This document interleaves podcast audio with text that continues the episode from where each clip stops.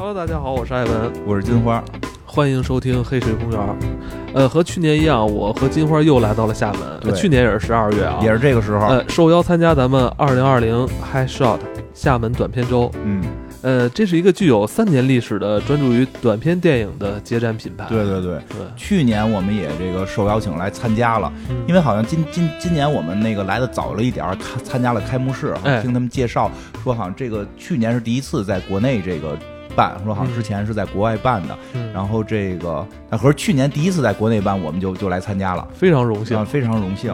然后这个我们也可以说是跟 High Shot 一 High 起成长哈。啊，对，跟嗨少的一起成长。而且去年其实那期去年我咱们录那节目，嗯我记得好多听众还挺喜欢，还问那些片儿在哪儿看，是吧哎？，这个我说实话，我们也就是在这个短片轴上看到了，我们回去也没找着，因为确实去年讲的几部，我到现在还记得挺清楚。嗯，有一个那个偷牛的藏藏区嗯偷牛，然后偷，然后那个闭路闭路电视闹了很多的风波，是，我觉得今年咱们看的短片比嗯比去年看的还要过瘾。。对质量今年的提高了。可能很多朋友都不知道啊，啊就是在这种电影节上，尤其这种短片电影节，呃，你只能来到这儿才能看，大部分他们都看不到，部分可能不太容易看。所以就是我跟金花在这儿待了几天，一直在看那个外边不让放的电影。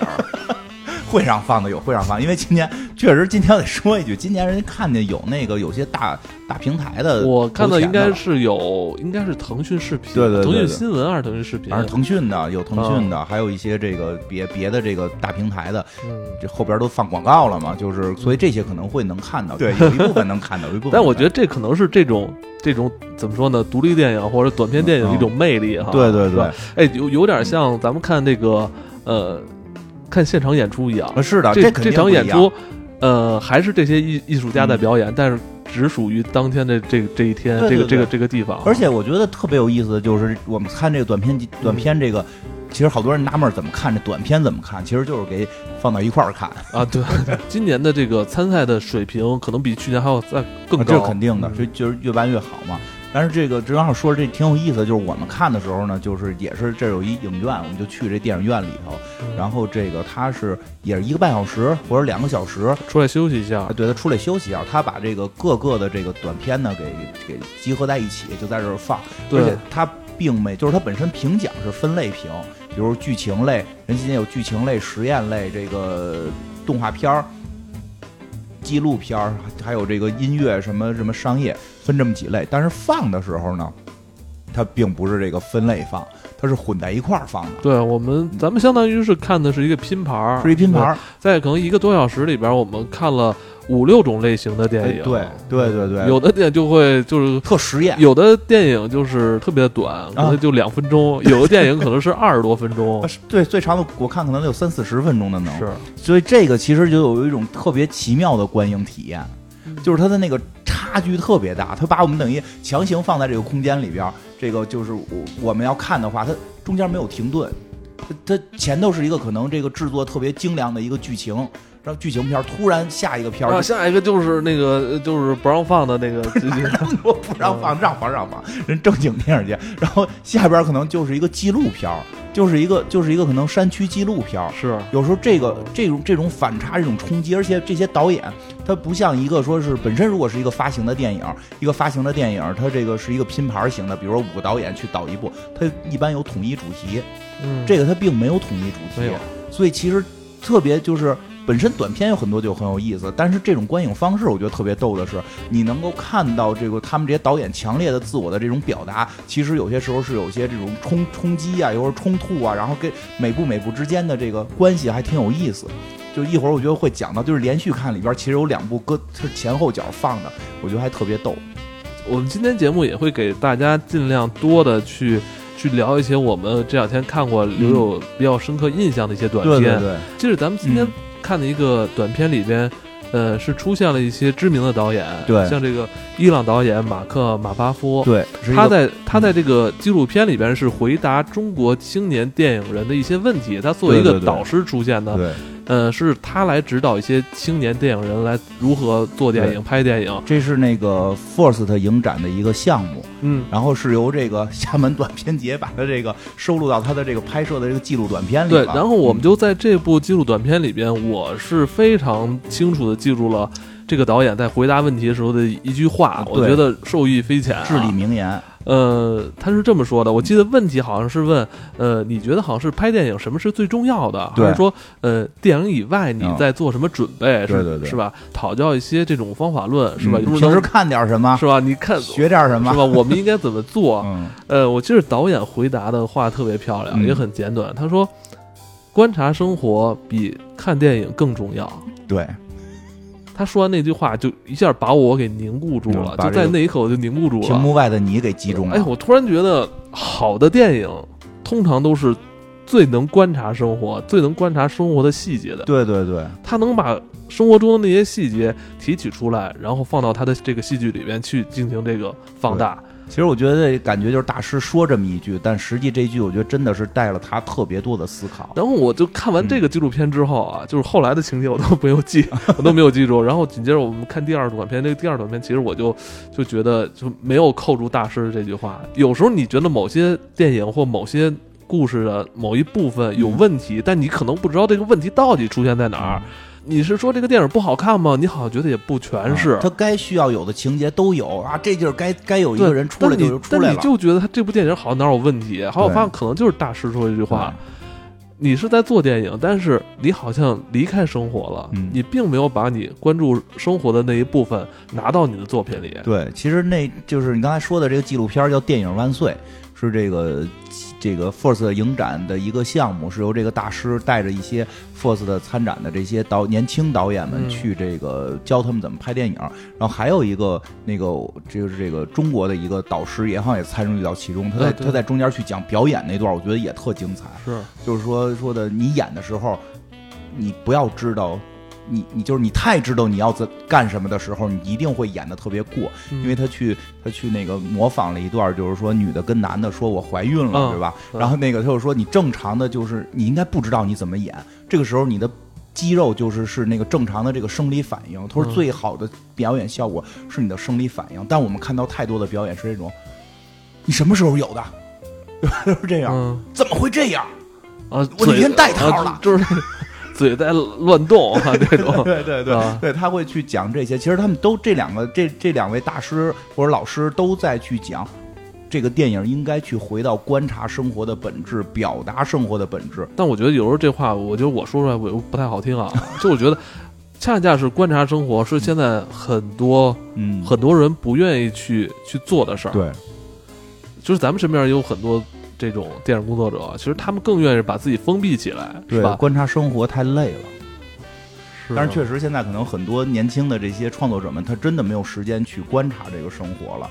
他有很多毕业之后就赶紧进入创作了，所以其实这也就是大师们去说的，我们还是应该去观察。我觉得可能更多的年轻导演应该学会的是，你不深入其中，但你也学会观察，嗯别像我们似的得需要七年才观察出来。记得好像就说某一个环节，说老师说老师说你这个环节不对，嗯，好像太过直接了。嗯完了，学生就是可能是那种反应，或者说嗯他可能就是学到的那种技巧，技巧的东西。哦，那我是不是应该多加一个动作，加一个动机，或者加一个情节？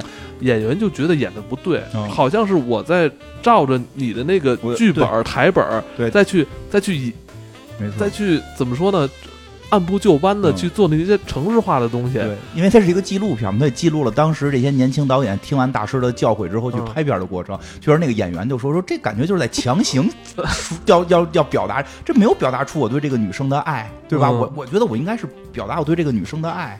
策展单位我觉得特别用心，嗯能把这部片子嗯，放到整个影展的最后，我觉得啊也是能看到这这个这个分量，是吧？也是看到这里边的内容放在一个今天很重要的位置，就是它是很重要的一个位置。然后他这个这个后边还主要是后边马上又接了几个好像有点这个大师指出问题的这个，是是是，这个是挺有意思。是的。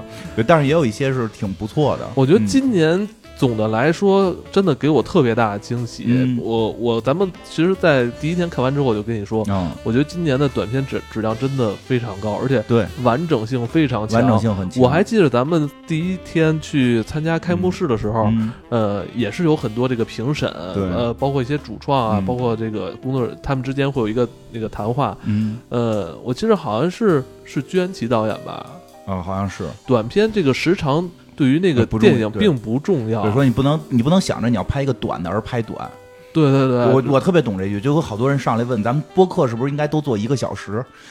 对，所以我就认为，就是时长什么时候会变成了怎么时长对变成了就束缚我们的这个枷锁了。因为我觉得就是后来之后总在追求方法论的问题。我觉得导演嗯说的很对，就是我现在想表达的一个动机，这个动机可能就是很短就结束的，嗯，那我就是要去很短的把它表达完。如果是一个我这个动机可能需要拍很久，就是需要一个很长的时间表达完，那可能就需要拍很长，嗯而不是在一上来我就要问我，我是不是要拍一个短片，我是不是要拍一个长片？那是要看我下一个创意的动机，我的艺术动机是什么。我就是就大概这意思吧，并不是原话，但我觉得就是说的特别有道理。今年有很多这种参赛的这个评审的这个入围的这些短片，完整度都非常高，对对对是吧？这个包括好莱坞有一段也是希望工业化，觉得人看电影看多长时间就会累，嗯然后上厕所要喝水，所以就是说一般是最早有一段是要拍一个半小时嘛，嗯就是一个合适的时长。但是你会发现现在有长的有短的，嗯当然了，如果太短了，在电影院放，可能你卖票价高，人就不乐意了，所以那些短片可能就不太容易在电影院单独上映。嗯，但是长片你会发现有的就越来越长，就完全看你表达要表达多少嘛。是是是。嗯然后那个咱们刚才就是跟大家聊了一个，是我们这几天看的最后的，几乎是最后一个短片啊，那个最后一电影万岁的那个短片里边，我们看到一些东西。嗯其实我们可以再把这几天咱们比较喜欢的啊一些给咱们留下印象的一些短片，跟大家再说一说啊。就是咱咱先说这个，就头一天看那个老虎的那个，哦，对吧？那个我觉得还就是因为它和后一个片儿连着看，我觉得会效果。上来先放了一段这个老虎在动物园的这个一些这个镜头嗯，啊，然后这个再一转，再一转就是一个应该是前两两三年前宁波的一个野生动物园发生了一起事故，啊，对对对以，这个为背景，对然后再一转就是一个男生坐在一个这个桌子前边，穿着这个黑白条纹的衣服，然后在讲述自己。其实看到这儿，大家都不知道发生什么了。我一开始隐约的以为他是不是现场一个目击的一个小男孩儿，对对对，哎，我感觉好像岁数不太 不太对，对不上，对对不上。然后呢，或者说是工作人员要讲述一下，或者我以我以为他是那个在那场呃动物园事故里边可能丧生的那个那个人的家属啊什么的，因为那个那个动物园的事故是一个是老虎把一个人给吃掉了，咬了吧，咬应该是咬死了吧，不是我我不知道是咬死还是咬伤吧，嗯。好像是是是这个这个比较严重了。然后呢，所以就看到那时候并不知道。然后那个人就开始介绍自己，说的我出生的时候，我妈妈什么这个生了我一天这种，对然后生出来之后就与我这种一直一直看着我对对其实我妈跟我爸非常相爱，啊，对对对 对对，他爸他妈的关系非常好，非常相爱非，常相爱。他有的时候晚上就会听到一些动静，然后嗯，他就会去偷偷的看自己的父母在这个呃做爱，做爱，但是他好像说他当时还不太懂嗯啊，还不太懂。就是我当时画面其实就是这个。我我我倒没遇见过，但是听说有很多朋友其实小时候会遇到过这种情况，家里住的比较比较小嘛，然后这个父母也得有这个要解决问题的时候嘛，嗯就是这孩子能听见偷偷看呀什么的，哎，特别有生活画面。就是你就会觉得他是一个就是回忆自己童年的一段时光，对对对。后来呢，讲着讲着呢，就开始就说这个什么，有一天他出去就看到一个人，就穿着黑衣服就朝他来了，这种就后边就感觉哎，这事情就感觉出要出危险了，出事儿了，但是还是感觉跟前头那老虎没关系，啊，对吧？但是后头又讲他爸爸一看这就急了，怎么有人冲我儿子来啊？他爸就冲过去了，突然砰，听见一声枪，应该是枪响，就听见一声巨响，我爸爸就倒下了。然后就来了一群人，就把我带走了。然后我妈妈就就要救我呀，就就就扑上来了，结果也被这些人给给打，就是也那意思，砰，又是一声巨响，我妈妈也倒下了，我就被带走了。我当时觉得我这蝙蝠侠呀，这是。我其实当时看他叙述这段时候，我有点懵了，啊，我有点懵了，主要是因为因为之前我们接的那个故接的那个画面是老虎把人吃了嘛，嗯。这，这不这不不是一个事儿啊，这呃对，所以我觉得那个导演就是利用咱们观众的思维惯性，对，一说这个老虎伤人，嗯视角咱们自己就归为自己的同类，是不是？咱们同类受伤了，是吧？讲他在讲述他的一些对对故事，对对，而且前头那些扑树什么看父母做爱，这个感觉就都特有特有生活，对这不就是人吗？咱们咱们自以为这就是应该人才会有才有的事儿嘛，嗯对吧？但是后头一转，他说他他被抓抓走了，嗯呃，这个放在一个盒子里，嗯后边基本就一下就慢慢就就出了，因为这个片子好像叫烟火，嗯，烟火与细雨，对，烟火与细雨，他嗯一直在说有这个那天可能他非常喜，呃，对，他还说他特别喜欢那个烟火烟火他说特别喜欢烟火，他说我被抓走之后呢，我的工就给我安排了一份，就是等我再醒来的时候，就是给我安排了一份工作，就是需要我从这个一个火圈里钻过去。嗯当时他好像还挺还挺享受那段时光。周围的 这些朋友，他们都很不开心。但是我从小就喜欢烟火，啊所以我就每回特别勇敢的跳过去了。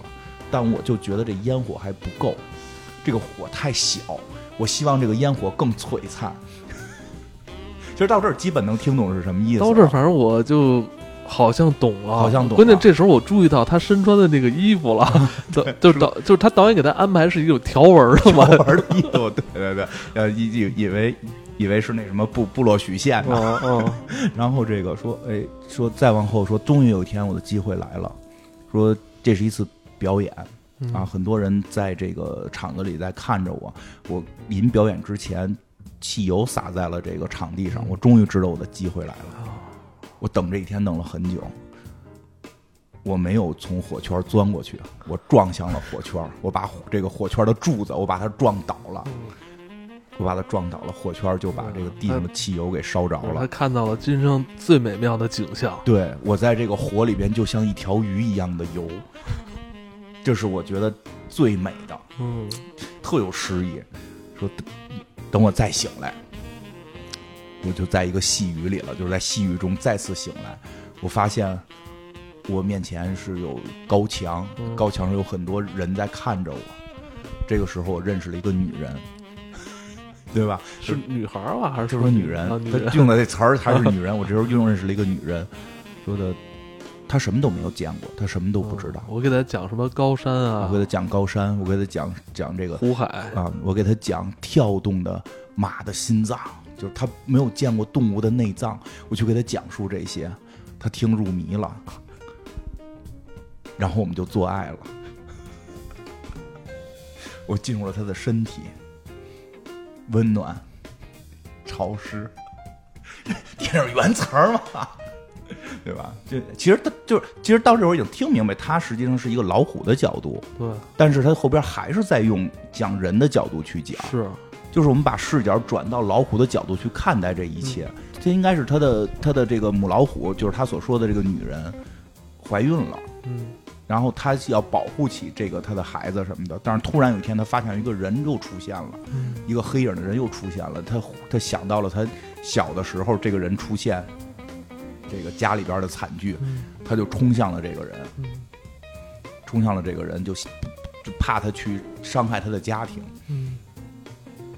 那实际上就是他去到这会儿才发现，他是重现了之前前前一段拍的这个这个现场的这个老虎伤人事件，所以老虎他就秒答老虎是这个心态，所以才伤人。他说后来他被人拿枪打死了，然后他这个这个最后结尾就回到了他是这个一个一个 CG 的应该是一只老虎走进火海，嗯，对，是这么一个段，然后最后结尾就被火被咱们火化了是吧？啊、应该是吧。那肯定是给打死了嘛，这只老虎。是其实也就提到了，就是就是在动物园这种行为，其实还就是就是对动物其实是有些残忍的，就比较残忍吧。因为现在不是前一段也说动物园那老虎在地下转圈儿，给地都给都给什么磨磨磨出痕迹了嘛。所以他这个片子我觉得挺有挺有意思的，角就是角角度也比较有意思，而且是他的展表达手法，一开始会让你摸不着头脑，嗯后边慢慢慢慢观众自己理解，从头到尾人没说，其实我是一只老虎，没有这个词儿。我我觉得他是他这个讲故事的方法嗯是，呃，是是有艺术加工的，或者说是有创意在里边的，是吧？呃，他没有说直接把这种老虎的自白告诉给你，对。给你下了一个圈套，对，你就是把人的这种自大嗯，放射到了这个观众的这个角度里，，对。就你看到一开始这个，呃，网网上流传的这个事故的这个嗯。视频的时候，呃，你会把自己带入到受伤者是一个人类的角度，我觉得这恰恰是导演可能想传达的，这就是自大的人类，对就是你从看待事物的角度都是从自我而出发，，对。而且你听到这一切的时候，你也会直观认为这是人类在讲述，嗯而且你会他的厉害就是你上来肯定会认为跟你讲话的是个人，嗯但讲讲讲你会发现这是这是一只老虎，其实更容易让我们带到老虎的角度。一过一过，如果这个人一上来说我是一只老虎，那大家可能代入不了。他不提这个事儿，先慢慢给你带。即使到后来明确知道你该知道，他依然用“女人”这种词儿来形容母老虎，因为在对吧？人家老虎之间看都可能是同类嘛，所以他也用“人”这个词儿，能让我们拉得更近，让我们从动物的角度去看，去看待动物园这种行为。而且他是从生理需求上来去表达。嗯，我们与动物之间的生理需求是相同的，没有我们是差异。呃，我们有共同的繁衍的需求，也也有共同的，就是维护家庭的需求，一种本能的一种需求。对，其实你他就是在玩弄这个导演在在怎么讲，就是把人类的自大给玩玩弄了一下，然后让人类也更明白自己有多自大，对吧？其实那些动物可能就是在保护自己的家庭，我们被我们给给圈起来，这个太残忍了，对吧？就是相当于。呃，有一个陌生人闯进你们家，嗯，然后呢，你只是走上前去，啊，你就被打死了啊，然后把你孩子给带走，然后捐到一个地儿，嗯，这个这个，如果是外星人的话，这对于人类来讲，这就肯定要奋起抵抗啊。我觉得这就是短片有魅力的地方，对，是吧？它没有局限在你必须是一个什么故事片的类型，而且它要再长，可能也没法演了。人老跟那嘚嘚嘚嘚嘚俩小时播客，反正 挺有意思的。这个这个这个电影挺有意思，就咱们更有意思的。其实这这片子看完了，后人后来也是呼吁，就是说我们对于动物园这件事的重新审视，不要来动物园，不要去看动物园，应该是把动物们都给都都让他们回归自然。确实是对对动物很残忍了，是。但是后一个后边马上接着一个一个一个片子，我觉得咱们那个。策展单位就是安排的，明显就都看过这这片子，都看过。他 就是这么安排的，就这么安排的。这这两个片子的太，这两个片子搁一块儿，我觉得艺术效果太强，太强了。这我跟你说啊，本身就是你刚才不提到吗？他为什么一次放一个半小时？就是咱们策策展单位工作人员就是已经把这个一个半小时里边所有片子就是给你类型编好了。他对，他是本身是一个完整的故事。没错，我觉得 对，就是我觉得这种短片搁在一起放，先看谁后看谁，它本身是个故事。这这这这个这个里边内在情绪的流。动也很有意思啊，呃，其实第二个影片我觉得正好能跟这一部吧，嗯，产生了一些化学反应吧。是的，短片周里边它会会放不同类型的影片。对，呃，我们接下来紧接着这个大老虎的是一个纪录片，是一纪录片。这个纪录片讲的是一个，呃，咱们这边的导演去一些应该是甘孜那边山区的一个藏区牧区那边，藏区牧区那边去做一个纪录片。呃，咱们之前也看过很多这种。咱们城市里边这些导演啊，这些工作者去往这些山村啊，去了解一下当地的情况啊，啊，我们可能现在一些脑子里浮想都是一些很城市化，什么破旧的这些那个学校啊，什么年久失修的路啊，学生上学很不容易啊。我一开始以为也是这这一套，其实并不是，其实并不是。我觉得还挺好的。我觉得他这个视角啊，就跟咱们刚才聊的那个大老虎似的，他视角并没有放在说。呃，我要如何去帮助你们？你们需要什么帮助？对，是吧？他没有，他挖掘的是就这么一个小地方里边一个平凡的女孩。这个女孩甚至怎么说，好像都没有什么特长。她也不是学习特别好，没有特长。她也不是说长得有多么漂亮，她也不是说她就是一个平平的一个相貌平平，对这个成绩平平，一个努力的普通人，一个坚持自己小小梦想的一个小梦想，平凡的一个女孩。对。然后就是讲她身上的这些故事，嗯，而且她的故事也没有让我觉得好像最后是如何从她坚守梦想，最后梦想成真的这么一个没有没有 这么一个过程，并没有所谓的波澜壮阔。他甚至我看到最后，这个女孩好像离她的那个走出这个山区的梦想，好像都越来越远的感觉，是吧？是的。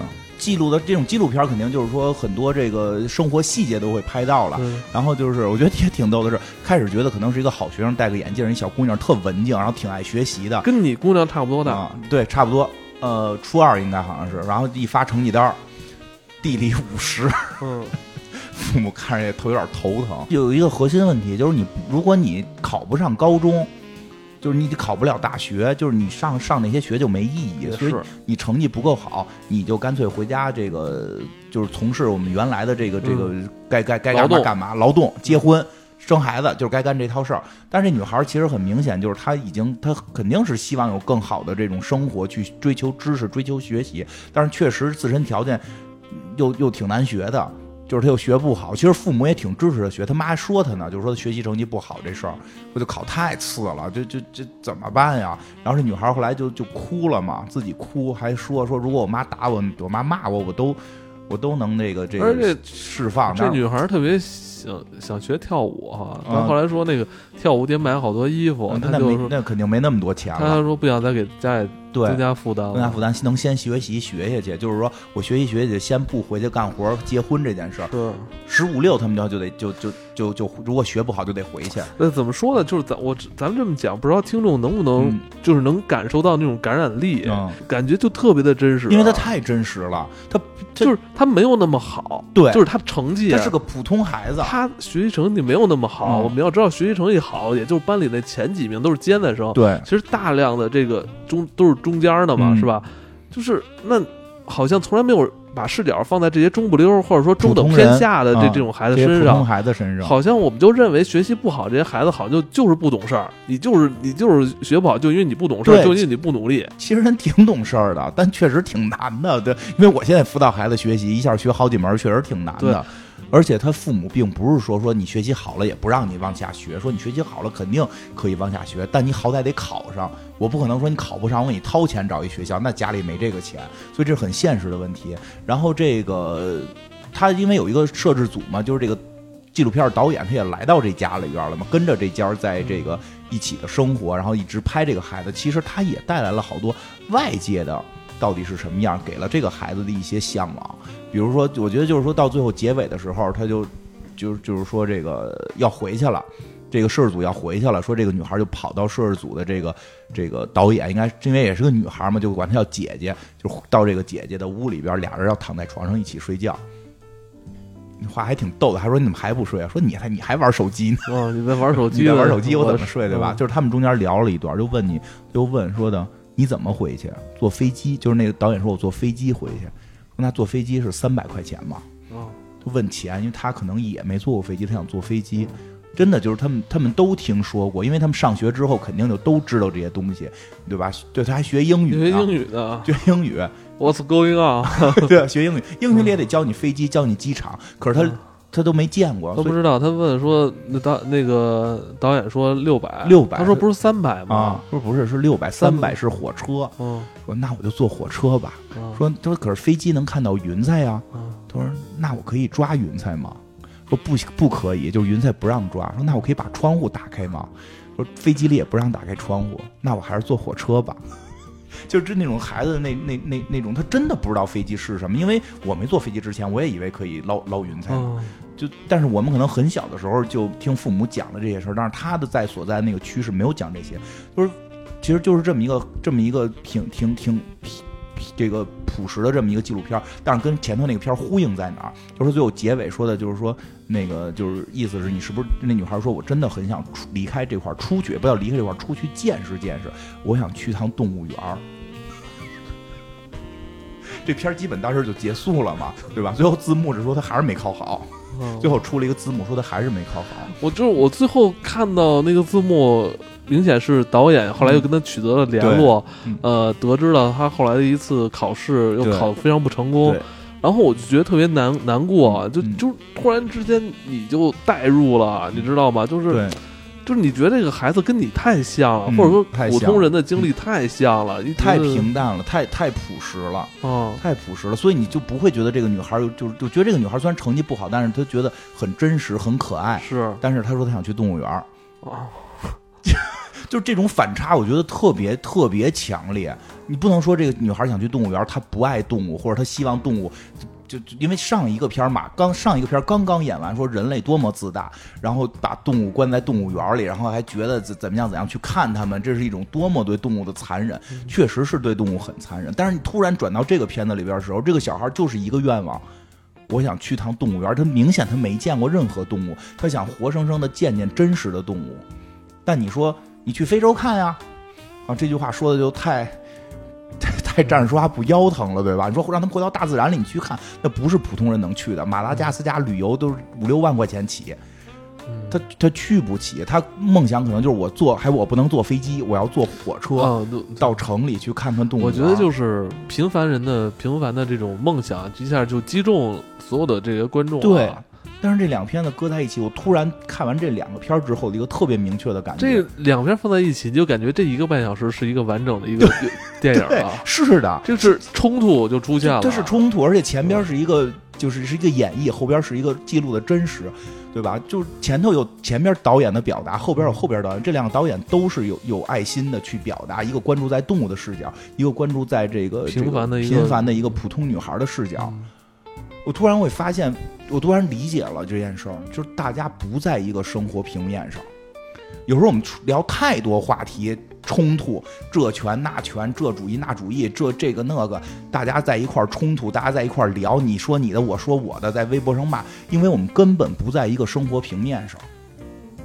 我觉得你对那个，就当然没有人对了，但如果说我们用这个填一个大老虎这个片儿《火焰与细雨》这个片儿的理念去跟这个女孩儿讲，我觉得那也是一种残忍。去跟那个女孩儿讲，你不该去动物园儿，动物动物活得很 很痛苦。你你，我觉得不该对他们讲，他们根本就还没到这个这个层面，没到这个生活的这个这个水准线上。嗯每我我相信每一个去呼吁不要再去动物园的这些朋友们都是有爱心的，但他们一定也可能都是去看过的，或者他们有精力去更 更好的这种是自然保护区去看的，是是是，要不然他你不会爱上这些动物。但是这个这后边这个女孩，你不能用前边那个观点去加到这个女孩身上。是这个女孩最朴实的就是我想去看看动物，她听说过能看到动物的地方只有动物园。你跟她说真的，你跟她说去马达加斯加看动物大迁徙，我就觉得就太残忍了。她她连六百块钱的飞机，如果不能摸云彩，她都不坐。呃今年有很多纪录片都给我留下印象了，对，对吧纪录片我觉得挺厉害。然后咱可以接下来讲讲咱们今天下午看的那个纪录片。，对，我觉得这个纪录片讲的事儿啊，嗯也是以前呃那个时代，就是、呃七十年代末跟计划生育有关。嗯呃，然后有些这个像农村啊，可能嗯对于女孩是有些偏见。重男轻女，有一些地方可能就是生了女孩就把女孩就放到公社门口啊，对，甚至成为一个习俗。呃，这在某些地区已经成为一种跟风的一种习俗了。嗯我们知道近些年就是咱们国家在倡导说，嗯就是寻亲、啊是吧？说谁的孩子呀，是不是回去找一找见一见？然后好像当地地区好像也去支持，好像当地政府也是支持这个帮助大家，帮助大家，因为这些孩子们其实很想找，父母们也很想找。主角一个女士，七九年七九年生人，比我们大点，七九年生人，然后从小被遗弃，她的养父母把她在农村长大养大，然后她说她母亲去世的时候，她母亲是得癌症，临去世，去世比较早，临去世跟她说说你不是亲生的，就把这些真相都告诉她了。这女孩可能就晴空霹雳吧，这个嗯就就一下就就是挺难接受的。然后后来知道说，现在有一些这个组织在帮助大家寻找自己的亲人，嗯，他说他很想这一辈子找找自己的亲生父母到底是什么样，对。但是这时候镜头并没有问他你为什么要找，没问。没有问，没问，其实大家就感觉是那什么，因为他中间说过一句话，就是他他知道自己父母可能是在一个城市，他还说过说，哎，你看我要如果出，我就在这个城市该多好。其实那会儿看的时候还觉得，哟，他是不是希望就是说找到父母，说这个是身份能从这个是小地区跃迁一下，啊能到这城里是对吧就是像农转非。啊？对啊，是不是有这点意思？而？且明显，你会你会看到这个导演这摄像机啊，一直嗯是对着这些、呃当地的组织，然后嗯明显感觉就是很支持，嗯，很支持，这个很支持这件事儿是吧？对，只让你们这些嗯。当年被遗弃的孩子想回来，嗯，当地政府是非常支持的。是的，啊，确实还代表这个这个父老乡亲跟他们嗯说声对不起，嗯，对吧？这个其实还挺感动的。然后就反正现开开开前半场还是哭，就是大家哭的挺厉害，嗯因为不是他一个人，这是一个组，就是很多人都遇到这情况，因为在当地成为了一个习俗，特别快就找，就是大概这个片子有一半的时候就告诉找着了，是通过基因鉴定，因为现在有这个这个。抽血鉴定，因为父母也希望找到孩子，因为根本没有办法找，就是如果没有基因鉴定，根本没法找到。因为因为这个养父母不知道他的生日，不知道任何信息都没留，就知道是从就是公社也是把把这个婴儿给送到一个这个孤儿院吧，相当于是一个幼儿园啊。这个养父母是从幼儿园抱过来的，就幼儿园领养的，所以他没有任何资料知道这女孩是哪儿。所以幸好现在有基因鉴定，他可以通过基因鉴定鉴定出来，所以很快就找找出来了，这个这个组织就告诉他了，说的找到，恭喜你找到了。当时这个就一说那谁谁谁在嘛，你赶紧来，因为他们是一个大会嘛，就是现场这个就就是说谁找到谁没找到，谁谁在嘛，你赶紧上台，就上台了。这这个大姐当时就流眼泪了。呃，我看到时候，我觉得她就是憋着一股气。对她其实就是这这个眼泪为什么流啊？是是这么个问题。然后就去吧，就是应该好像是那家儿这个就是给送，就是那那个他的亲生父母没到现场，是给他送到亲生父母家里了。父母啊，还有好像那个领导也跟着，领导也跟着了。领导还怕就是说那个我我还有一种我我替你撑腰的那对对对对，别怕。而现在咱们这都是这个有有政策是吧？你也不不要害怕啊，别害怕。妹妹，他还有个妹妹，就重男轻女，最后也没生出儿子来，是个妹妹。哎，见上之后开始还是抱着哭了一下，但是其实就因为它是一个真实记录，就那个抱吧，哎呀，你说就是一看就不亲，真的，我觉得这个我看那个抱的时候，我就觉得抱了他妈一下，特别真实啊，爸爸妈妈就是那个不真实才真实，因为当时就不可能有真实的拥抱、抱头痛哭。因为这俩人根本就就除了血缘以外，他们没有任何关系，就没见过。你就是这是大街上的一个老太太，一老头儿啊，他就是找了这么多年，完了他告诉说这是你亲生父母，你怎么可能去抱他呢？啊，但是觉得又该有这个动作，就是走个走个程也抱了，但是抱的那个因为领领导在旁边呢嘛，就是我真觉得就是就是就是你刚才讲电电影万岁里边那个那个教表演的那个老师说的似的，就是你的所有的肌肉的自然反应才是最真实的，就那一抱，我觉得。根本没法演出来，他抱的根本就不亲，但是又有这个，又又是要，又是你你你你看，你回想一下，你注意一下，他们当时就是就没有四目相对，对他们这个双方的眼神都是故意在错开对方，对，都是往前赶紧进屋，往看那屋里，赶紧看屋里，所以从这之后后边就是全程尴尬。就虽然他们也哭了一下，但后边就是全程尴尬，就就每个人好像都不那么高兴。我感觉好像每个人心里就是说的话跟心里想都不一样啊。这个妹妹可能是，他妹妹，我觉得可能是，就因为因为他妹妹跟这俩就是就是父母遗弃女儿嘛，所以他有一个妹妹，他妹妹并没什么太强的负罪感，所以他妹妹就正相对正常，是感觉里边最就是这个。表里如一吧，就说的话就是真实想的。说吃这个，姐姐吃这个，就来个姐姐嘛，无所谓，吃这个啊，这个什么啊，那个爸爸就一直找你们呢，这个那个的。但是他妈就从头到尾没说过话，他妈妈一脸不高兴，一脸不高兴，也就是你你回来干嘛？也流了两滴眼泪吧，但是一脸不高兴。咱不是咱不不是说他妈说真的说不不想让他回来，但是就是尴尬。因为就是这种尴尬表的表达的特别到位，他爸爸就是还说了几句啊，还说了几句啊，什么这好那儿好的怎么样啊，什么过得好不好啊，就都是反正场面话。尴尬完之后，大姐就回来了，就完成心愿了。第一次见面的时候，其实也问过他这个这个女儿一个问题，就是说你的养母就是养父会不会不乐意？其实他的养父说从来没不乐意过，就是就是他养就是说会不会觉得找到我们亲生父母了你就不回去了？他说他养父他养父从来没担心过，这养父是不担心，是是。养了一辈子，是。所以这个这个这个女孩就是这个大姐，这次见到她父母亲生父母之后，其实就回来心愿算了了，反而她回来就说再再再不怎么联系了，就没怎么联系，说我这亲爸又给我打电话，我就。也没接着，然后我也觉得不太想去了，没什么意思。但是后来好像还是强行的，也不叫强行，就是过年了，过年了，还是说见见吧，带着这个养父去这个亲爹家啊，去亲爹家吃饭。故事高潮要到了啊！这个反正就现场那个饭局啊，就所有人都兴高采烈，就这个呃亲生父母和女儿就是就表情就真的是没表情，真的是尴尬。你你就这。这些人说是你的这个亲亲朋好友，一大两大桌子，但跟跟他根本就没有关系，不认识两大桌子人，这中间特逗。还有还有一个就是他们家亲戚问的，哎，你叫什么呀？对吧？就就这不是一个亲戚该说的话。对，而且他那个，你会这时候看到，就是大姐每次来他们家都穿是得捯饬一下，对，得不跟家穿的不一样，跟家弄俩那个耳朵大耳朵罩给罩着，对吧？还骑自行车，还骑那个小小三轮，就是在家就是劳动人民，劳动人民去他家得捯饬的有点样，还带着礼物什么的。对，然后这个还跟自己那个儿子说说的，你叫外外什么外祖父、外祖母、外婆啊、外婆啊、外婆外公，叫外婆外公，叫就这么叫。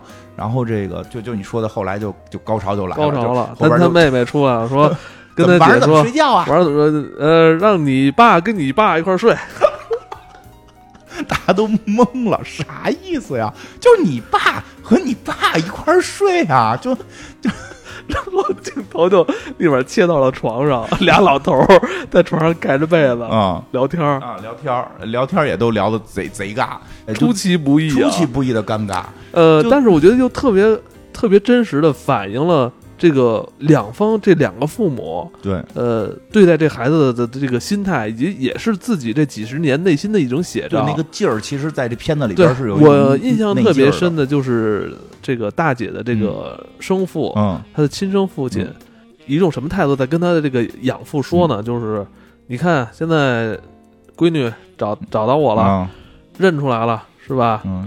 呃，你你这有什么要求吗？是吧？我我我怎怎么给给你点什么回报吗？吃饭时候就说了啊，我们全家得谢谢你啊，我们得谢谢你啊，你你你替我们养闺女就这意思，对，谢谢你说了，养闺女这几个字没说，但是后头那话就是这意思，我们全家得谢谢你。谢谢你。然后躺床上之后，这个亲生父亲就就反正镜头搁那儿，他也得说点什么，就尴尬的看了半天，说的啊，他这个学习怎么样？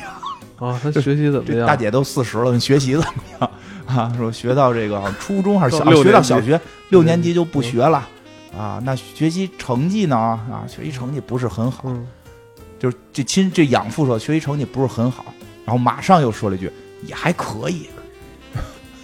就这里边是有劲儿的，是吧？这里边有劲儿，这后边补这乙还可以，都是有劲儿的。然后这亲生这养父又问了个问题，那更狠。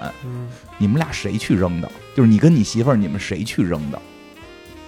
谁把他抱到公社的？谁把他搁到那门口的？亲生父亲啊，我去的，我去的。其实这话里都有劲儿。是，嗯。第二天早上，第二天早上，大姐跟那他生父也一块儿聊天，种地。因为这生父其实虽然在城市，但也是有也有地，他然后小地方。记着，我觉得那话听着我挺不太舒服的，特别特别别扭。就是那他他生父就说家里房多，嗯，是吧？你就回来住吧。啊，我就这个说啊挺好的，是吧？就是你欢迎你回来，是吧？我们这个这么多年了，咱们我们毕竟是你的亲生父母，是吧？咱们可算见了，你回来住吧。然后紧接着后边一句话说的，不要你房租。哎呀，我操，真是，就这话还是生分吧？就你还说不要你房租，嗯，是吧？你就回来住就行了，是吧？我我这我这地都是我的，这你们你只要你跟你老公那个那个有膀子力气，你们就可以在这致富了。你们想干就都都能干，都能干，不要你们房租。我觉得这是，哎，我就所以你一下就明白了，就是他为什么当时要遗弃这个孩子。反正这状态吧，就这种状态，他的。他的那种真不是演出来的，就就就是，所以那个非常真实，特别真实，非常真实。然后后来，哎，没完呢，嗯，临走了吧，是吧？这过完年了，是吧？你跟这也过这个过了除夕了，这天走了吧，给人点回礼嘛。我也特别注意了一下，这这亲生爸爸他们家给那家一盆花，你看特别生气，我就特别生气。你们家闺女也不会养，他妈都见送人家还送花，花也让让人给养。他临走之前还有一场对话，我觉得那是那场戏的那个导演手法特别高超的地方。这场戏呢，实际上是他们家这个这个在客厅，相当于客厅吧，在客厅里边，这个妈妈、爸爸和大女儿三个人的对话。嗯，他那个养父其实也在旁边，他是在那个厅旁边的一个小屋里边，小屋里边，但是生生呃生父生母并不知道，看不见，他养父在那儿听着呢。在那块儿，咱镜头能拍到，也在那抽个烟，在那儿听着呢。然后他这个亲生父亲的意思就是你你回来吧，就是这个你回来住吧，或者或者不不行是这个，你不是还有个孙孙子呢吗？你让孙子过来住也可以，就是家里边条件，他们家条件不是很好，但就是说至少比你在农村条件好，对吧？这个但是他妈依然一句话不说。一脸的木讷，就一脸的尴尬，就什么话也不说。然后这亲生父亲说说，那我得反正我得把我们这话给说出来，表达出来，你就回来吧。然后这个时候，大姐哭了，不是那种嚎啕大哭，就是那种抽泣了，就是不回，我就是要争口气。这时候才把整个这个片子里边大姐的整个动机什么的就都表达出来了，就是为什么前头玩命找，后头又贼尴尬，她要争这口气。就是你们为什么遗弃我？就没问这个话题，在全片没问。就是你为什么遗弃我？虽然那个父亲自己说了啊，当时大家都这样，然后我们这个穷穷，然后生男孩长大了是把手，能够帮着种地，生女儿养不起，然后这个又是有现在有政策，只能生一个，那我必须有一个男孩来种地什么的，这种有这我一解释，但是他没当着大姐说，是给导演说的，大姐从来没问这句话，是。其实大家也也都也知道，对，就是不用问了，就是最后这句，我就是争口气，什么质问都不需要了。最后拿着花儿跟 养，拿那盆花儿，拿了一盆花儿跟养，再给给你们养，继续给给你们养东西。哎呦，其实这这就是那种内在的劲儿，真的很感染人。是，你会觉得就是。就是这样，就是这样，这才是我们平凡的人。因为我身边真的有这样的朋友。现实不是说俩人重新抱头痛哭，不是，然后埋怨之外，就又有什么浓浓的爱意？没有什么血浓于水，没有错了什么骂。我跟你讲，就没有真实的这个纪录片里边就告诉你，没有血浓血浓于水，只是一种浪漫的情怀。哎呦，太这片这片的力度我觉得特别大。然后我看的时候一直在想，这个就是什么呀？事在人为。嗯。事在人为，你就算基因鉴定出来了，这个也是养一一把屎一把尿养我的这个那个养父跟跟我亲。养父从头到尾乐呵呵的，就你所以你就觉得养父心态特别好，他不可能离开我，我从小养大的他，我们我就是来你们家吃酒的。真的，我就是来你们家吃酒的。就我觉得酒吃完我就走了，明年我还来。养父跟养父跟养女之间的那个爱的那个稳固程度，继续继续跟老头俩老头在床上唠嗑唠嗑。你怎么扔的他？哎呦，我就觉得那个父爱，其实其实我觉得更多的是，其实这个片子你背后更多的是养父跟养女之间的爱。但是根本不用演，我觉得这就是观察生活。纪录片其实纪录片就是观察生活，太太有力度了。但是结果是好的，结果后来就是这个有缓和，有缓和，说是后来每年春节都去，慢慢慢慢的缓和了，慢慢往两家缓和了。我觉得，于是这后来就咱俩后来也聊，我觉得这个纪录片里边啊，没有绝对的谁对谁错，它都是那个特定环境下那个特定那个阶段，对它。它是一种现象，它就是当时的一种社会现象。对，因为对于那个爸爸来说，当然我我就觉得这个确实很残忍。但是对于当时那个父亲来说，他也也觉得是不太好办了，不好处理。而且主要是周围人都在扔，因为他中间有一段找自己父亲的过程中，去那公社门口问来的，说：“哎，那个。”你们这个公社，我是在公社门口捡的。是因为他那个亲生父亲说，后来好像是看什么电影电视剧啊，说什么好多那个遗弃的什么被人养的都是老虐待啊，他就担心，哎呦，我这亲生闺女别让人虐待了。对对对，他有这么个说法吧。就这么个说法，说他也去找了，确实也是，要不然他不，要是他真是不想找，他就不用做基基因鉴定，是是找不着的。他确实本身也想找，但是就是这双方刚一见面的这一这头一年两年的这个尴尬，然后就是他主要是他那个女孩去找的时候，还在那个公社门口问过嘛，就找公社一还活着的一大哥说的这个，哎，这是扔没扔过孩子？我我爸我这养养父说我当时是在这儿捡的，说是这个这个幼儿园说我从那儿捡，他说那 多了。昨天刚来一个，也是好多年前在这扔的，就来这问，就就我们这门口就净扔这个，就是这公，就是当年说我们当年这公社门口净扔这个，对所以他确实有当时那个时代的一些一些一些这个烙印吧。哎，但是我觉得挺可惜的，嗯，这个电影可能最多的观看人数，也就是也就是咱们今天这几十个人哈，在电影院里头。不，这个不一定。因为这个片儿是腾讯的哦，对，这居然好像看看后来好像是有腾腾讯腾讯的新闻广告，这个片儿是腾讯的啊。我我我我不得不说，腾讯呀，好好啊拍拍国内的，就这个片儿拍的不错，好从从这个故从这个不叫故事，它就是记录的这个剪辑、镜头和它的立意都特别好。别再找一个日本的什么 IP 买回来，然后找一堆外国台词儿你们也听不懂，再他妈现了眼，让他妈全国人民骂你们，没必要。踏踏实实把那钱花国内，拍点国内的这种反映老百姓生活的片儿挺好。这片儿腾讯的，所以我估计有可能能看到。就跟前一个纪录片似的，我们就想看那个山区的平凡的小孩儿，对，是看那些山区的平凡的小孩儿努力学习之后，接受这些援助之后，依然没有考上大学的，是吧？但你不因为那是能，大部分，但是你不能去否定人家啊。对，那是大部分。他的他也是有梦想的，他的梦想如果没有实现的话，对啊，并不是学习好的梦想就比学习不好人的梦想更更更值得、更值钱，并不能这么说吧？是对吧？每个人都有自己的梦想，是呃，所以这这真的今年这个纪录片的那个点切入的还都挺不错的。，是是是，嗯，再来一个。再来一个。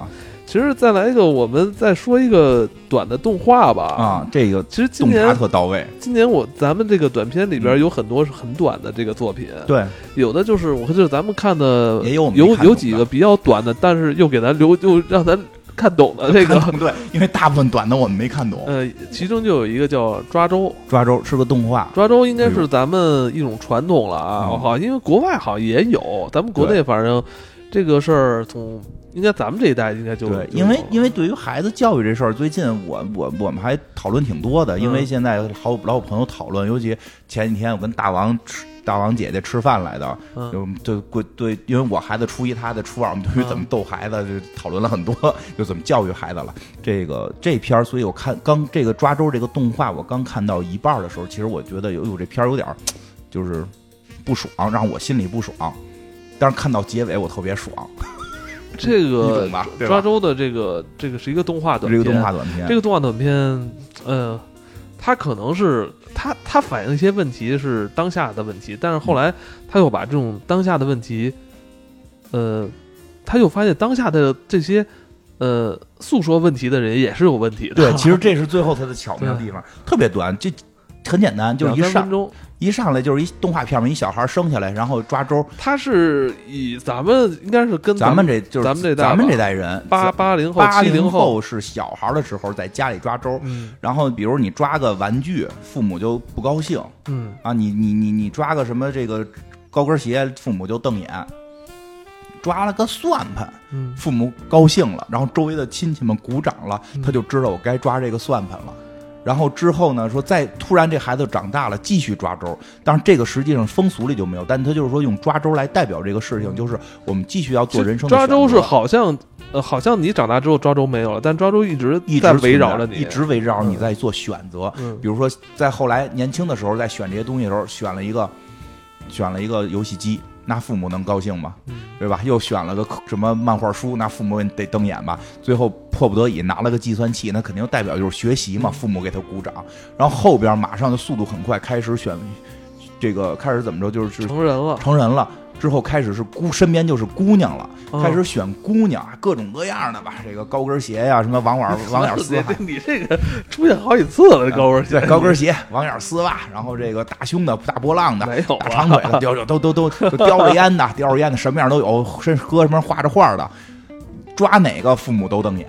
最后父母这回不让你抓了，给你瞪出一个来，啊，文文静静的一个女生，就他，然后就结婚了，然后父母再替他抓了个房，就都是这种用那种咵咵咵转圈的方式去抓嘛，父母给他抓了个房，这后边这这个媳妇儿给他生了个娃，娃出来了。嗯，又开始抓周，对，我觉得呃，短片到这个时候，我觉得已经快完了呢，快结束了。我觉得，我觉得是不是要反映说，呃，他这一代被抓了一生了，前、啊就是被抓了半辈子了，是吧？对他所有的选择其实都是他父母、亲朋好友的长辈的选择。，对那是不是到他的下一代出生的时候，他可以把这种选择权放放下，或者说把他的选择权还给孩子呢？嗯是吧？对这是不是就让这个这个短片就结束了。结束了我说到这儿我就会很生气。我对到这儿就很生气？因为什么？就这种这种诉求太太普遍了。啊，而且你怎么能不管孩子呢？就是我我真的非常反对不管孩子这个行为啊那。后来其实他还是有这后来有反思的有意思了，就是这孩子也开始要抓。但是抓哪个不抓哪个的时候，这父母就是他的爷爷，就等于是孩子的爷爷奶奶，这个主人公的父母又开始鼓掌啊、笑啊什么的。这这个这个父亲，这个就是原来的主人公，现在就是父亲了嘛。这个爸爸一下就急特别。紧张，啊！我我就被抓了一辈子，还让我儿子抓，不可以！我要带着他逃跑，就带着他跑，离家出走离家出走，就拐着这家这孩子玩命跑。爸爸他的这个把他这爸妈呀、媳妇儿都甩在身后，我要让这个孩子就就是没有话，但明显是意思，我要让这孩子自由选择，就给他带到一个玩具店，把自己当初想抓的游戏机啊、变变形金刚啊、什么毛绒玩具啊，全都堆在他身边了。嗯然后说都是你的，你抓吧。嗯，这孩子从后背掏出一个算盘，这爸爸就急了：“怎么偷算盘呀？放回去！”然后这孩子就特别特别害怕的看着爸爸，就抱了一下旁边的毛绒玩具。这爸爸就鼓掌：“哎，可以，这个可以。”哎呦，我觉得后边这反转一下就厉害了。是就就前头那个大家都会说，真的前头那大家都会说，但现在我觉得更多的时候是后边这个大家看不到。是。是因为之前，呃，咱身边有很多这种例子啊，就是，呃，我有时候也习惯性的嗯就是，哎，小时候这东西我没玩到，或没机会玩到，嗯，那我就现在想把这东西补给孩子，啊让他经历。后来我就有时候在思考，那其实我给他的选择，其实并不是我的，并不是他的选择。还好我们家也是女儿，嗯，就是就所以就是你选择了他呃你知道他也不会喜欢也不会喜欢。但是我发现这其实是很多咱们这一代会有咱们这一代会有这种习惯。其实会有，就会觉得，因为这种心态我以前也有过，就是我嗯小时候觉得没玩过，没快乐过，嗯，就就是没没有那么多玩，其实我玩具还挺多啊，就没那么多时间玩。嗯我一定要让你更多的玩，让你更多的去去体会这什么。但是真的是我觉得好玩的，其实也就是还是这个选择权，咱们就是没有放下，没有还给这个孩子哈。对。但是到底孩子该不该有选择权？其实这是这是一个比较，我觉得这话题比较深。我个人觉得现在太多的说还孩子一个快乐的童年了。嗯，其实我觉得我开始我一直也是觉得孩子应该尽量快乐一点那。那就是快乐童年到底是一个什么样的但是童年？但是前两天我看了一个这个老师说的话，说的对吧？就是反正那意思就是让他自由，不是让他放纵。嗯让孩孩我我现在觉得我让孩子快，因为我没让他上过学前班，他在他在小学我们家孩子就没上过任何课外班，就就都没上过。但就是说，那就让他一直这么下去嘛。嗯，就是孩子是不是其实他也想要算盘，就是他也对学习是有追求的。嗯但是你父母就会觉得啊，这东西太残，因为我觉得太多时候现在变成了一个什么，就是说我们要说什么对什么错，就是哎，那些玩命给孩子上课外班的是坏这样，就是你如果跟我不一样，或跟我的主流价值观、跟父母主流价值观不一样的话，那你你就是会判定孩子是错的。对。这我觉得孩子还没到有主流价值观，还没还没到有价值观的时候，就是父母的价值观在强加在孩子身上。嗯，其实这就是一个过程，哪怕是说我想让孩子更自由、更快乐，其实也是父母的价值观。就是这个短片里，就是我想让孩子更多的去玩儿，其实这就是孩子家长的价值观，他要强行给孩子，孩子想学习反而会觉得很奇怪。对，就这个话题以，我觉得以后有机会可以去真的展开聊。就是孩子，像比如我们家孩子，其实他希望学习好，但他又不想学习，这是一个矛盾。嗯他的愿望，他真正的自由是希望不学习，考试一百分儿。这是所有人的愿望吧？那有人可能愿望是我不想考试一百分儿，就就我我觉得应该会少，但是孩子就是对于孩子是两个愿望都存在的时候，你怎么满足他？这其实这是难点。我们就是孩子不会，大部分孩子不会说我希望不学习且考试不及格。但是孩子自制力又差，就是这就变成很复杂的问题了。但是这个时候，其实，现在现在很多父母就是自身的反正我真的我挺讨厌，就是这那种父母，就有时候身边跟、嗯跟咱差不多那种那种父母，就是太过于武断的去嗯把自己的东西强加给孩子。对，这个比较复杂了。这当然说这个片子至少反映出来，其实现在有的时候说我们要让孩子特别快乐的玩，给他买好多。我就看见有的特别喜欢玩游戏机的那个嗯，父母，跟我岁数差差不多，哦天天带着孩子玩游戏机。那那就孩子认为就是小时候我我就是我没玩上嗯老去人别人家玩，我小时候家里没有，然后我现在我玩，我就必须让孩子跟我一起玩，来享受让他的童年充满了游戏机。对，那孩子这么玩下去，他可不是就一直爱玩游戏机了吗？那到底是他的选择还是被你选择的？所以，所以所以这个动画短片最后翻的那一块儿，我觉得确实是值得我们思考的。呃，这这个挺有意思，嗯，反正这值得深思吧。值得深思。但这个咱们当然咱们说的也是一种个例，但是我觉得有的个例吧，嗯，但我因为我身边有一些就是、嗯就是做做音乐的朋友，嗯人家就是爷爷奶奶那辈儿就是弹弹琴的搞搞音乐，然后父母这段儿也也是，弹琴，他这段也是，嗯。就我觉得人家已经世家了，就这种这这种情况就不不在我们讨论范围之内啊，你知道吗？我确实，我觉得你说这个对，我跟你说就是你知道你孩子应该大概在哪条线上，是这这这个是不是？对，就这再多说不好听了，不说了，再多说该跟那个那个少儿频道那主持人说的似的，你看看你基因。好吧，刚才我觉得说的特别哎对，嗯，怎么说呢？是一个一样不一样的问题。啊哎，恰好就是，我记得也是这两天看了一个嗯电影，是不是跟那个抓周前后脚啊？对，有一个是应该是广东地区送来的一个纪录片，嗯不一样，就叫不一样。嗯，嗯，它记录的就是应该是广州的一个小孩儿对患有这个叫 EDMD 一种哦肌无力的一种病症对啊，好像是会随着年龄的增加，这个病情会一点缓缓，就是去增就严重。严重，嗯。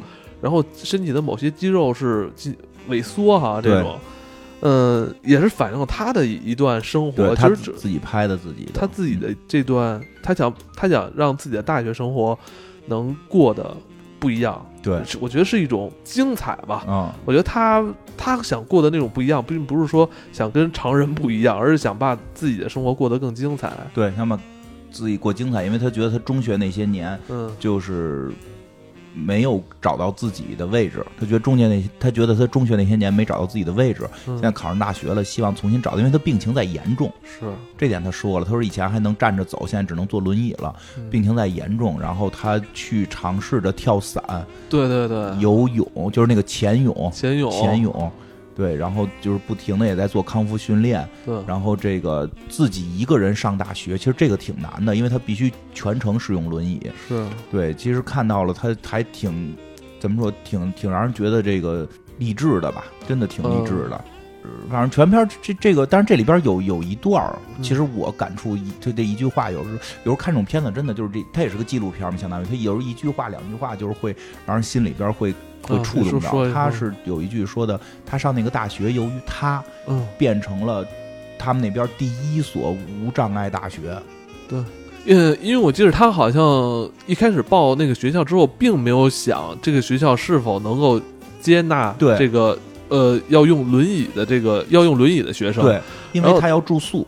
呃，但是他就认定这个大学了。之后嗯他入学之后，他好像跟他的那个班主任就是连交流过啊呃，然后他觉得就是聊过之后特别放心，啊，因为他班主任说的话也挺感人。嗯他说我们这学校从来没有接收过住校的轮椅生，嗯，你是第一个，所以你应该是先例。对 我不应该就是让我们一起来就是关注这个事儿，对，让我们一起做这个先例。我觉得他这个班主任也挺也挺挺让人感动的。是，而且他真的就是说，通过他这个事事情，把这个他们整个大学的无障碍这件事儿推推广下去了。对，去 他就是一个呃怎么说行走的那个地图包似的，因为嗯他要专门走那些带有坡道的地方，对他不能够去做那，他不能上那个那个楼梯，嗯他必须要做那个斜斜坡的，嗯对吧？因为那斜坡还不能太陡，所以得那种折返的。对，就是这个图书馆，然后食堂、嗯宿舍，他必须全能进，因为他说我要一个人独立在大学生活。嗯哦，我觉得这段其实真的还挺挺感动的，因为我觉得这也是需要，因为。哎，怎么说呢？因为老有人说说，哎，感觉在有时候在国内看不到那么多的残疾人朋友。其实、啊其实真的是因为生活很多的不方便，把车停盲道上，嗯啊，这个就是现在这这你还说嘛？这咱们这今儿过那地儿就就没就正常道走着走着都没路了，就自行车给堵上了，对吧？是是，所以有的时候我们看不见，不是因为没有，嗯而是因为他们不而且。我我记得好像这个片子也是这是这个片子腾讯新闻也是腾讯的吗？发的吧？记不太清了，我记得好像是这个，是吗？今年咱们二零二零嗨少的这个短片周有大量的海外的参赛作品，嗯，是国外的，是国外的，国内拍的，但是是外国演员。有一些是国外的导演投的。嗯有一个片子，其实让咱俩看的也挺意外的，啊，那个挺有意思，挺有意思，我知道是。那个也是，你看咱们视角就是讲咱们国内的一个、嗯一个一个青年人是吧？嗯因为患有这个病症，在大学里的一些生活。，对呃，我我们知道这个对，也有同样也有很多这种病症，可能甚至重的都没法下床。我就是啊国外这次也是有一个片子讲的也是一个不是纪录片了，是一个故事片。是对，是一个剧情。但是我觉得剧情它应该是取材于现实中的一些，对是一个剧情片，也是这么一个男生瘫痪，他应该是瘫痪，瘫痪也需要坐轮椅，下肢嗯应该是不能动，这上肢肯定能动。是一个国外的一个国国外的故事，这是一个国外的，所以这个国外故事它有一个前提，他们是一个天主教家庭，嗯，他妈妈非常信天主教，家里边挂都是十字架，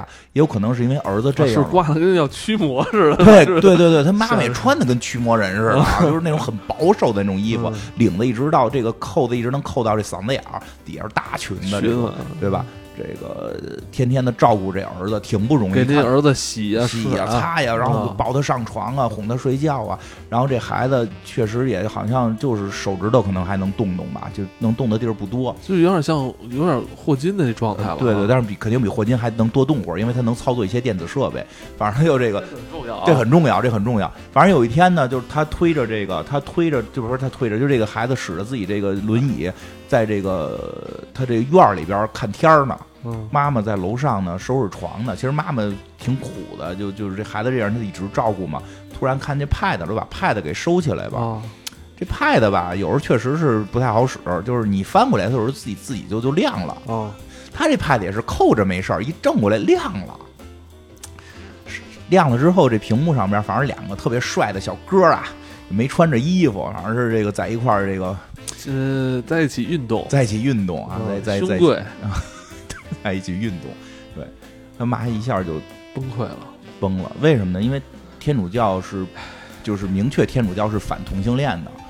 他这一看，他儿子是同性恋，这是画面上，画面是他母亲在楼上，然后他有窗户嘛，能通过窗户看到他儿子在楼下看着天空，然后他母亲在楼上还想镇定情绪铺床，但是最后没铺下去，给他们都拽了。生气了，生气了，非常的这个这个这个不开心。然后这个语声调以以前一看就是特别的温柔，突然到这声调什么的也都变了。儿子回来，儿子回来晚上睡觉，然后他给孩他儿子也不能说给儿子都铺好床盖好单子，要把这 pad 拿走的时候，儿子是说别别拿，然后就就把他妈别拿你走吧，那对，别拿，你走，你走，你快走，这个这个得给我搁这儿。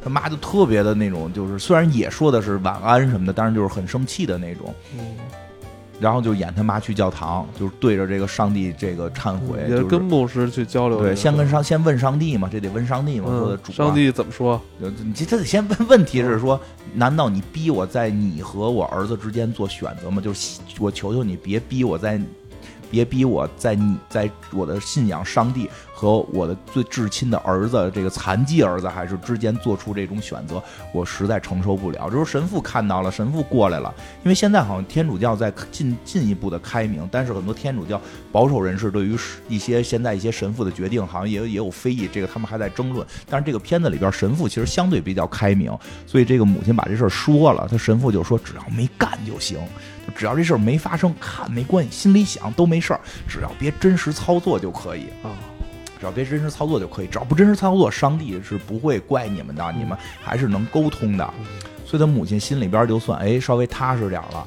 但是呢，回到家的时候，听在屋里边咕嗡咕嗡的声儿，啊，他顺着那门缝一看，他儿子抱着一个枕头，然后趴在床，因为他儿子就是瘫痪，不可能动得特激烈嘛，反正就是。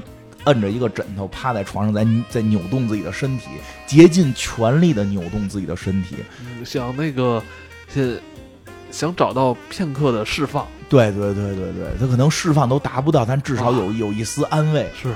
因为他本身是残残残疾人嘛，就是他他扭动的非常没没也没有什么快乐，说实话，真对的生活中没有什么快乐。他扭，而且他扭动的非常吃力，他母亲嗯。一下就就我觉得这是一种人的本能。对说这儿子儿子都，哎呦，就是这种画面看的心里难受啊，就把这个真的是最最懂儿子还是他妈啊把小十字架给摘下来了，缠好了，没办法，还是儿子大于天，这个主原谅我吧。他就去找了他儿子的一个朋友，应该是他儿子认识的，或者是网聊的，就是他他有他能看派的嘛，是网聊的一小哥，在一个这个这铁丝网那儿站着，抽着烟，抽着烟，叼着烟，这这就过来，哎，你是那谁谁谁吗？然后那男的扭头就走，嗯然后这人说我是那个我我是我是我儿子的妈妈，然后那那人都傻了，就是你你疯了啊，你这他自己不来，你来干嘛呀？扭头就跑，跑掉了。然后这妈妈就就失败了嘛，这其实就她想给他找到他的这个喜爱的男人嘛，让他释放一下嘛。然后后来就是他就没办法，就可能又去找了别人，估计真的我就是这一段看的特别感动啊，去找了另一个人，另一个人过来之后看了他儿子照片，说：“哎，你儿子真帅。”嗯，但不是我喜欢那类型。嗯，然后就扭头也走了。他妈妈特失落，这时候突然回头回来说。但是如果你付钱也可以。嗯，他妈立马就急了，说：“你以为我在给我儿子招妓吗？就因为天主教也不能也不能干这些事儿啊，就就疯了。就是我只是在替我儿子找到他的爱人。你你们你们提出这种什么狗屁话，还花钱？但是他后来呢，可能也想明白了，对吧？就是他想希望他儿子能在生活中真正找点快乐，而且他儿子这个现实情况，可能确实也很难去通过他的方式去去找到爱人。是，所以后来应该就是他还是决定找。花钱的了，就没有明确说。但是后来那个人就是那个一个一就跟一个男又见到一个男生，那个男生就说的，真的就是作为我被你的这种母爱感动。对，说的作为母亲，我真的就就你作为母亲，我觉得特别让我感动，因为特别能理解好多这种人，他其实父母非常难，对，非常难接受。是，真的，就因为前两天有有有听众朋友跟我留言说，最近其实心里边特别扭，好多事儿。就跟这个就有关，就是就是他甚至跟父母表达了，父母就就当没听见，还问他什么时候带女朋友回来，什么时候生儿生孙子。哦，他可能他用的网络用语，父母没听懂吧？那具体我们 就没在用点大白话说到这儿，就别用那些网络用语了。就具体这他你跟你父母说 gay，他可能也不知道什么意思啊。但就是说真的，就是作为这个母亲来讲，就是非常伟大了。我记得你还跟你妈诉说过呢。嗯，诉说过什么呀？我诉。诉说过，诉说过，这都不重要。就是这个，就是他最后找到这个男生，这个这个这个男生就说，就说的是这个没问题，说我被你这份母爱感动了，所以钱不钱的就都哎，其实你看到这儿，你会觉得，就我当就有一个疑问，就有一种，就是我想问导演，你该怎么收啊？这电影到这儿，你该怎么收？回去就演一段。对啊，我在想你怎么收都不对哈，这个对，所以不应该就是，所以收的很很巧妙，就很厉害，而且也把这个主题其实也做得更深。这时候就是教堂的钟声响，对他妈妈就带着他走了，回家去陪他儿子这个开心一下了。突然教堂咚咚正点撞钟了，然后咣咣的还有那种音乐，嗯，因为他妈是那么多年的天主教，是心里边咯噔一下，主主知道了。我不能回，我不能带你走，主治了，对不起。然后他就特别崩溃的跑掉了，然后最后回到家，一个人，就是他结尾就是他母亲一个人坐在一个地儿，就坐在他的家里边，灯都黑着，带着拿着他这个十字架，然后就表情也特别凝重，旁边就有点恐怖了，到最后出对就出字幕了。这几天吧，我们加起来也有几十个了啊，这个这个短片。嗯，一时也回想不不了那么多了，感觉我们经历了一场那个头脑风暴一样啊，不同的不同类型的这个短片啊、故事片啊、纪录片啊、动画片啊，还有一些实验性的这种作品啊，就是呃，第一次感觉看看电影也挺累的事儿啊，一天真是我我们醒了之后扎进电影院一看，看出来天就黑了，然后就我们又回到回回到酒店，对，这几天厦门也没有太阳，就。去年我觉得天气还挺好，今年就正好赶上，好像最近还这个好寒流啊，还是什么，挺冷的那边。嗯嗯，反正这些电影，我觉得就是最大的特点就是搁在一起看。嗯，搁在一起看的感受挺有趣的，我觉得嗯特别不一样。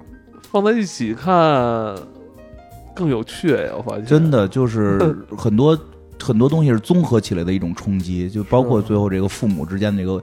这个话题其实今天讲的好几部都跟这个有关，也希望更多的朋友们能够最后我觉得是这样，就就最后咱们就看这个这这片子，我觉得你的问题并不代表这是一个社会的问题，还是具体问题具体对，我觉得你说这个具体问题具体看自身的家庭情况怎么去解决的问题，但是一下把它把放到社会上，说这成了一个社会问题，然后好像要从社会的层面去解决。其实对于我们个人来讲，就可能是需要通过我们。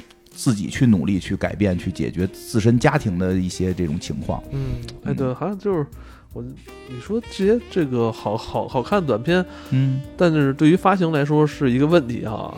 啊，这就不太清楚他们怎么发行，是吧？嗯，他们应该很多就是有些，我觉得挺可惜的。今儿我还跟你说了啊，这么多短片，呃，他可能也仅仅是在这种电影节啊这种短片周里边能看到，但如果他说要走到这个大众视线，他可能就要经过这个相关的这种呃具体发行的那些步骤了，那种可能就比较复杂了比较复杂了。比较复杂，但是我觉得不太可能。但我觉得咱们可能是比较幸运吧，比较幸运能看到，比较幸运能看到，而且真的这种集中看的话，感受特别不一样。我觉得集不集中看，对于很多片子的思考跟跟跟看法都会不一样。这种集中看短片，我觉得还挺有趣的。嗯，可能未来有些导演，这个真的后来又做大做做厉害了，可能他未来发售 DVD 的时候，可以把自己哎，最早的这些短片给加到里边嘛，让我们看一看，挺有真的挺有意思。